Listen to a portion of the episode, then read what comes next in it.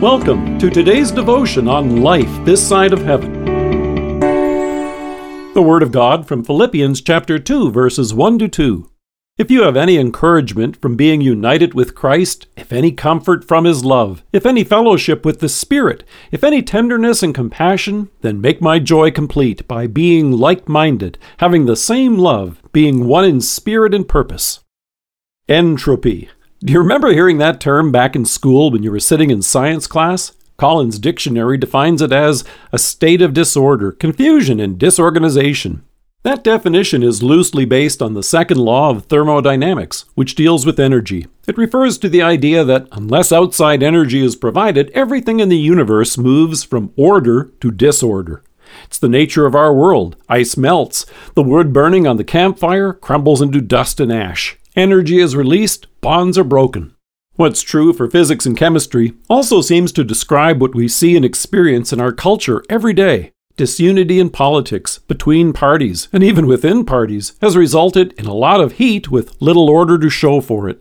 We point fingers instead of joining hands to tackle problems. Family bonds crumble in our corrosive culture, arguments flare up, and friendships dissolve over misspoken words.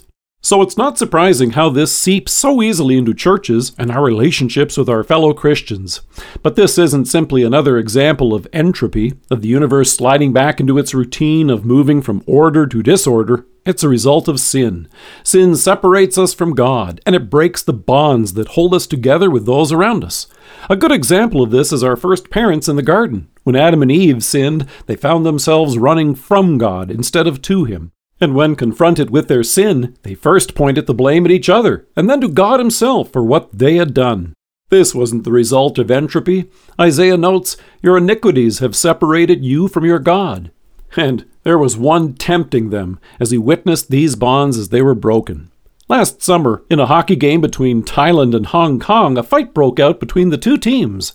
And in describing the brawl, the Toronto Star noted that the player sporting a number 24 jersey threw off some of his equipment and started flailing away. However, what made this unusual is that the player, who couldn't find someone to fight with, skated off by himself and began swinging away at the air and throwing punches at an invisible opponent. It's worth knowing that, as ridiculous as it may look to the world, you and I find ourselves contending with an invisible opponent. But this one is real. The adversary and our own sinful human nature work hard to set us against one another and against God. But here's the good news God has stepped in to bring life where there was once only death and disorder. By his death for us on the cross, Jesus has paid for our sins. We have been reconciled to God, and our relationship with him has been restored. God has poured this forgiveness upon us in our baptism. And as Paul points out in Romans, if we have been united with him like this in his death, we will certainly also be united with him in his resurrection. And now, the apostle reminds us if you have any encouragement from being united with Christ, if any comfort from his love, if any fellowship with the Spirit, if any tenderness and compassion, then make my joy complete by being like minded, having the same love, being one in spirit and purpose you and I have a Savior who, through his love, brings light and restores the bonds of our relationships with one another. Okay, here's one word you might not have heard in science class. It's negentropy. It's the opposite to entropy. It's when energy from an outside source causes things to move from disorder to order. When it comes to our relationship with God and one another, Paul uses a much easier word love. And through faith, you and I are blessed to receive it and share it again this day. Let us pray. Loving God, grant that by your love, I and my brothers and sisters in Christ may be one in spirit and purpose. Amen. Thank you for joining us.